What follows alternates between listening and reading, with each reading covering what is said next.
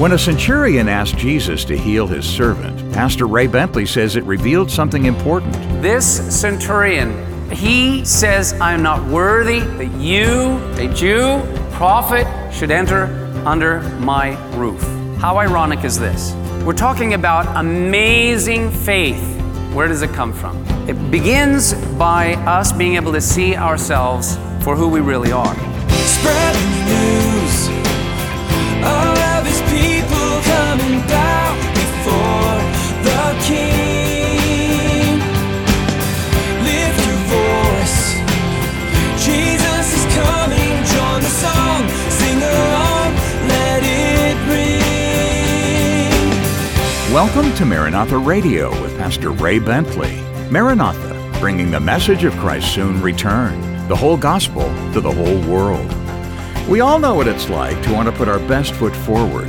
We want others to see us in the most favorable light. But today, Pastor Ray points out we need to see ourselves exactly as we are, the way God sees us. It's there that we can begin an honest walk with the Lord. Well, let's listen now as Pastor Ray begins. Let's open our Bibles to the Gospel of Luke chapter seven, verses one through ten. The title of the message is Faith in God's Authority. While there are many things today that could lead toward fear and anxiety, economically, that, and many of you are aware, there's all kinds of things happening that, you know, it was already shaky enough, and it just seems like it continues. Jesus said that men's hearts will fail them for fear in the last days. And um, so how do you, as a believer, avoid the world's anxieties and fears? And it really comes through faith, but but not just faith as in believing, because there is a kind of a new age attitude that it almost doesn't matter what you have faith in. As long as you have faith, there's, you know, a variety and a plethora of things to believe in, and it all will come together and work out in the end. Not so. Faith in God, the one true God, the creator of the heavens and the earth, our daddy, our heavenly Father, revealed through his unique, which means one and only, Son, Jesus Christ. And as we have faith in him, and here's what I think, the world is going to get worse, and what is now shaking will get shaken even more than we've ever dreamed. But at the same time, God is going to reveal himself and reveal his power and reveal his grace and reveal his mercy and reveal his glory and do great and mighty things for those who trust in him. Amen? Well, let's talk about a Gentile centurion's faith, a story that uh, some of you probably are familiar with, that his faith amazed Jesus. Now, I believe, you know, we believe that Jesus is God manifest in the flesh. How is it possible to amaze the Lord? By having faith, great faith and confidence in him. And before we do that, I want to just share a simple little story, because faith is simply seeing reality, seeing things as they really are. God is on the throne. God has a purpose. God has a plan. All things work together for good to those who love him and are called according to his purpose. Um, rock climbing. And my son Daniel and his wife Jill uh, took the high school uh, youth group up, and, and they went to Half Dome and and climbed up, you know, as you can, the backside of the mountain. Have any, has anybody ever done that? Anybody here? Wow. Can anyone attest that it, it is challenging? Hard to do? Um, well, let's talk about rock climbing. There is a professional rock climber, uh, Royal Robbins, who says something interesting. He says that uh, one of the, the the one great essential in rock climbing is not, as you would think, physical strength. It is not having the best or the latest equipment. It is not even having the proper training. He said the one great essential for rock climbing is the ability to see things as they really are. Now let me give you a quote. If we are keenly alert and aware of the rock and what we are doing on it, if we are honest with ourselves and our capabilities and weaknesses, if we avoid committing ourselves beyond what we know is safe, Then we will climb safely. For climbing is an exercise in reality. He who sees it clearly is on safe ground, regardless of his experience or skill. But he or she who sees reality as he would like it to be may have his illusions rudely stripped from his eyes when the ground comes up all too fast. Um, rock climbing. You got to see what you see. You've got to trust what you trust. Every move uh, is extremely, obviously important. And that's, in many ways, what a great description of faith. If you trust in the Lord by what He, through the lens of Scripture, gives you the ability to see, you will safely arrive in heaven. Isn't that the goal? How many of you want to make sure you make it to heaven? Lord, we want to go to heaven, and we want to make it there for sure. Now, beginning in verse one, follow along as I read to you. It says, "Now when he concluded all his sayings in the hearing of the people, he entered Capernaum. And a certain centurion's servant who was dear to him was sick and ready to die. So when he heard about Jesus, he sent elders of the Jews to him, pleading with him to come and heal his servant. And when they came to Jesus, they begged him earnestly or sincerely, passionately, saying that the one for whom he should do this was deserving or worthy. And then they said, quoting, "For he loves our nation," speaking about Israel. "He loves our nation and has built us a synagogue." And then Jesus went with them.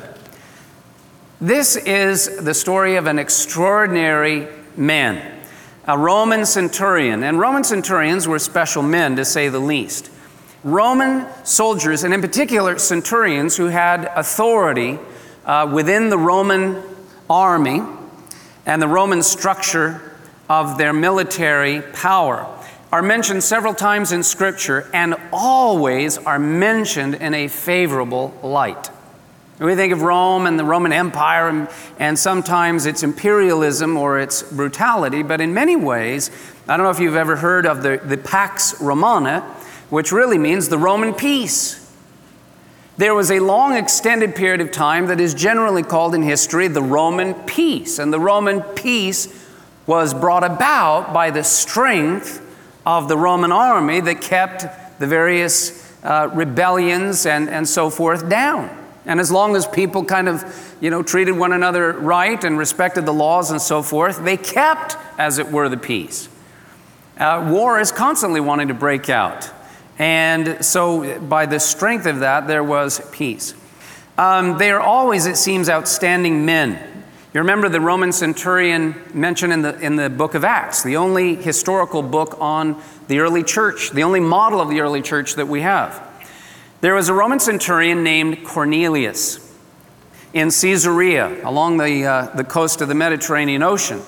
And while this Roman was in prayer, the Lord spoke to him that he should send servants down to Joppa, also on the Mediterranean, in order to get Peter, the Jew, to come down to him and to his house and teach them the way of the Lord more completely. So it was in a Roman centurion, a Roman soldier's house in Caesarea along the Mediterranean, that the gospel of Jesus Christ was first preached. And the outpouring of the Holy Spirit came upon Cornelius' whole house, and they were all saved, and God began this phenomenal work of now adding and incorporating Gentiles in, into the body of Christ, and that would go on around the world, and has lasted now for nearly two thousand years. So here we have now another Roman centurion with great authority within the Roman military. And he is declared worthy. I mean, uh, this guy apparently, and, and we're not told the whole uh, story background, but apparently what had happened, the way he's described, is a, he fears God. He, and the God that he fears is the God of the Jews. He's been sent as a Roman soldier, who knows, maybe somewhere from Italy, and his post was, you're going now to the Middle East, you're going to this country called Israel, and there you will be stationed in Caesarea, or you will be here, as it were, in, in Capernaum, up in north of Israel. And so you are now going to uh, be among these people. And he was there, and apparently he, he left all of his Greek mythology and, and Roman gods and goddesses behind, and said, as he was with the Jews and around the Jews and heard, became curious about the God of Abraham, Isaac, and Jacob, he said, that's right, that's true. And he fell in love with God. He began coming at a distance, apparently, honoring God, worshiping God, and, and then began donating money to the local Jewish community there, and in fact had given so much money that they claim he built our synagogue. Here was a man who so believed in the God of Abraham, Isaac, and Jacob that he gave financially to the Jewish people in order that they might worship the Lord as God had shown them within their own homeland. Pastor Ray Bentley will have more of today's study in just a moment. Pastor Ray's messages continue to reach so many people every day, and we've received encouraging comments from listeners around the country. I've listened to Pastor Ray teach about God, Jesus, the Holy Spirit, along with many stories from the Bible. I always appreciated how he taught from the Word of God and made it relatable and engaging. I'm glad that his ministry continues. To Pastor Ray's family, lots of love and hugs, and God bless always. It's so encouraging to hear how Pastor Ray's teachings have touched so many lives. If you have a message to share, you can email us, ray at ray bentley dot com, or post a comment on our homepage, w w w dot ray bentley dot com.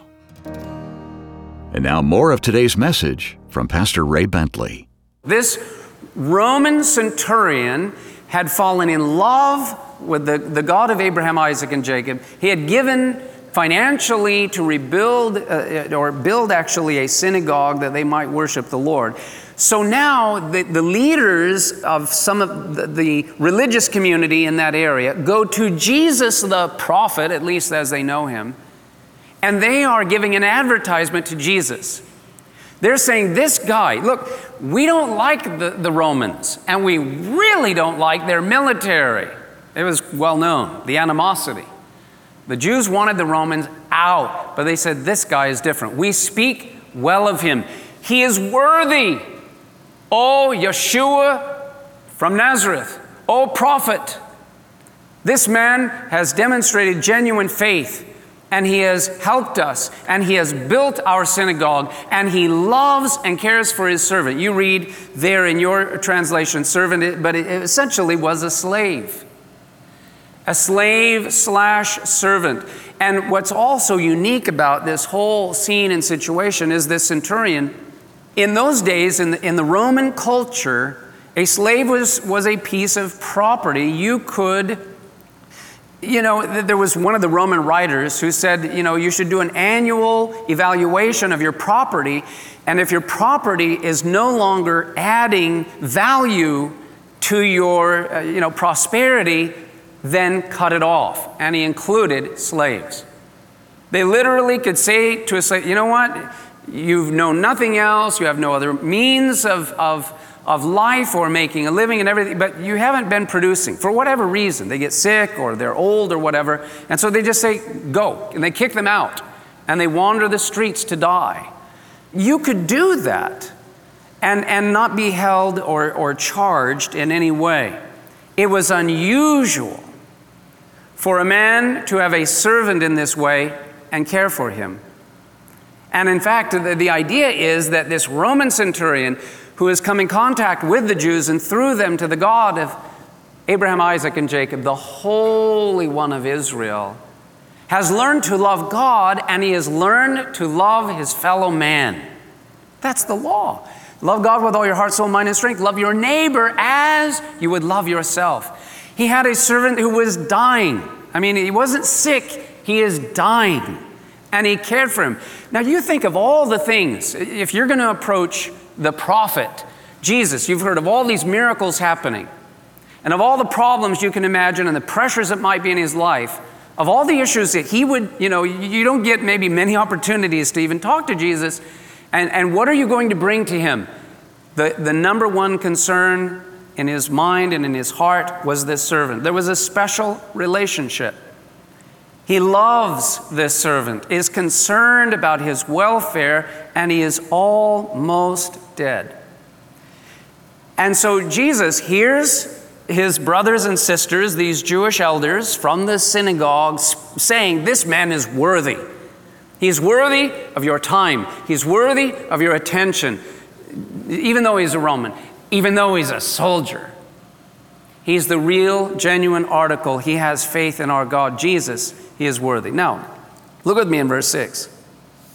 "Then Jesus went with them, and when he was already not far from the house," Jesus is going to his house, "the centurion sent friends to him."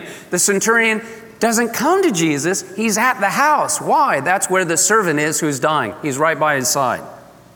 "So he sends friends to Jesus, saying to him, 'Lord, do not trouble yourself, for I am not worthy that you should enter under my roof. And therefore I did not even think myself worthy to come to you. But say the word, and my servant will be healed. For I also am a man placed under authority, having soldiers under me. And I say to one, go, he goes. And to another, come, and he comes. And to my servant, do this, and he does it.'" And before we even look at Jesus' jaw-dropping amazement at this situation, uh, what I find is just the beautiful irony. This centurion, he's remarkable. He says, "I am not worthy that you, a Jew, prophet, should enter under my roof." How ironic is this? The Jewish leaders had come to Jesus with this recommendation: "This man is worthy." And yet the man's response is the exact opposite: "I am not worthy. I am not worthy for you to even be at my house. I'm not worthy for you to even be under my roof." Now, this is different from a lot of the Jewish people who, with the miracles and multiplying fish and bread and the excitement and, you know, the, the amazement of miracle after miracle and demons screaming and knowing who Jesus is and being cast out of people and blind being able to see and lame being able to walk and the withered that are made whole and the deaf that are able to hear and the dumb that are able to speak, and I mean on and on and on, that Jesus had ministered to. But this man says, "I'm not even worthy to go greet you or to meet you, let alone have you come under my roof. I'm not worthy." Now, this man knew in that culture at that time that it was unlawful for a Jew to enter into the home of a Gentile. He also knew that by having a Jew come into his home, it might put a strain, at least on some, within the religious community, even though he had some who were his great defenders. You remember when Peter entered into the house of Cornelius, Acts chapter ten, verse twenty-eight, he apologized initially for doing so because he said to Cornelius, Peter did, "You know how unlawful it is for a Jewish man to keep company with or go to one of another nation, Gentile. But God has shown me that I should not call any man common or unclean." God was showing Peter, hey, things have changed. And now I want you to go into this man Cornelius' house. Well, this man knew that, and he said, You're, you know, "I'm not worthy to have you come into my house." So, okay, we're talking about amazing faith. Where does it come from? It begins by us being able to see ourselves for who we really are. And that's not an easy thing. Before the seventeenth century, so let's say, you know, you go back several hundreds of years, when people looked into a lake, when they looked into a pond, when they held up a glass of water, they would tell you as long as it, you could see through it, it was clean. Then in the seventeenth century, there was a Dutchman, and I won't even, it's a lot of letters, I won't even try to pronounce his name, but he filled a glass of water and began curiously to look through this glass of, of water with a newly acquired microscope lens. And he saw, and these are, this is how he put it, very many small animalcules. He examined then a drop of water under his microscope, and he wrote down what he saw. Here's the translation. He said this, "I now see very plainly that these were little eels or worms lying all huddled up together and wriggling. Just as if you saw with the naked eye a whole tub full of very little eels and water with the eels squirming one against the other. And the whole water seemed to be alive with these multifarious animalcules." So that's, you know, when they finally got a microscope and looked at what, hey, look, you know, as long as you can see through it to the naked eye, it must be clean. Then they got a new lens and they said, whoa, it looked like a tub full of squirming eels and worms all wriggling around. That's what's in the water. And in a sense, that's what the Holy Spirit does when you come into the presence of a holy God. Oh, it, it drives me crazy sometimes because there are people, and I know you hear this all the time, they think that the way you get to heaven is by trying to do good, by doing good deeds and doing good works and, you know, trying to maybe outweigh more good deeds than you have bad deeds. What they're basically saying is, as long as you can see through the glass, it's, it's clean. But when you have, and, and have you had that experience where the Holy Spirit comes to you and shows you, you know, like Isaiah, you know, I'm undone. When, when the Holy Spirit shows what is inside of your heart and your mind and the pride and the selfishness and the ego and the lust of the flesh, it's worse than worms. It's just foul. It's unbelievable. And the great problem with most non-Christians, and as I mentioned here in your notes, even with many Christians, is they cannot really see themselves. Now, look how you and I were made. Now, now, this is not the whole story, because as I also mentioned in your notes, while it is true that Christianity that ignores sin becomes sick, Christianity that sees only sin has forgotten grace. Never forget that you are made in the image of God. And you know what's interesting? Even the way God made you and designed you is a reflection of what will set you free. He gave you two eyes. Guess which way the eyes are made to operate? To look outside of you. In fact, everything about you is to take that which is your personality and let you communicate with that which is outside. That's why the Bible says, "Behold, the heavens declare the glory of God." You get to see it. With his beauty, wow, what an artist. What an amazing artist God is. How powerful, how glorious. And when you hear, you know, whether it's a little hummingbird's wings or the sounds of, of nature or water going over a brook, it, it, it, it revives you. God reveals himself through nature, but he gets way even more personal through his son, Jesus Christ. Pastor Ray Bentley, with insights on how we can spot the Lord's creative power and His providence just by looking around us. Glad you've joined us today here on Maranatha Radio. Today's study is titled Faith in God's Authority. If you missed any part of the message, you can hear a replay on iTunes or at ray bentley dot com. That's ray bentley dot com. When you get to the homepage, you can leave a tribute to Pastor Ray's life and service to the Lord. Also, click the word Media, and you'll see the words Watch, Radio, and Devo. Three engaging ways you can enjoy Pastor Ray's insights via video, audio recording, or daily devotions. In fact, at the very bottom of the page, you can link to Pastor Ray's Facebook page, his podcast, his YouTube channel, and Twitter feed. And you'll also find Pastor Ray's books there at ray bentley dot com. His new book, The Final Witness, is an engaging prophetic fiction novel, part of the Elijah Chronicles series. It's riveting and educational at the same time. And ray bentley dot com is always where you'll find the best deals on Pastor Ray's resources. You can also donate securely right there on the site. Your investments help bring the whole gospel to the whole world. Or our mailing address is Maranatha Radio, one oh seven fifty-two Coastwood Road, San Diego, California, nine two one two seven. Next time, join Pastor Ray for more from our studies in Luke. More from God's Word next time on Maranatha Radio. Maranatha, bringing the message of Christ's soon return, the whole gospel, to the whole world.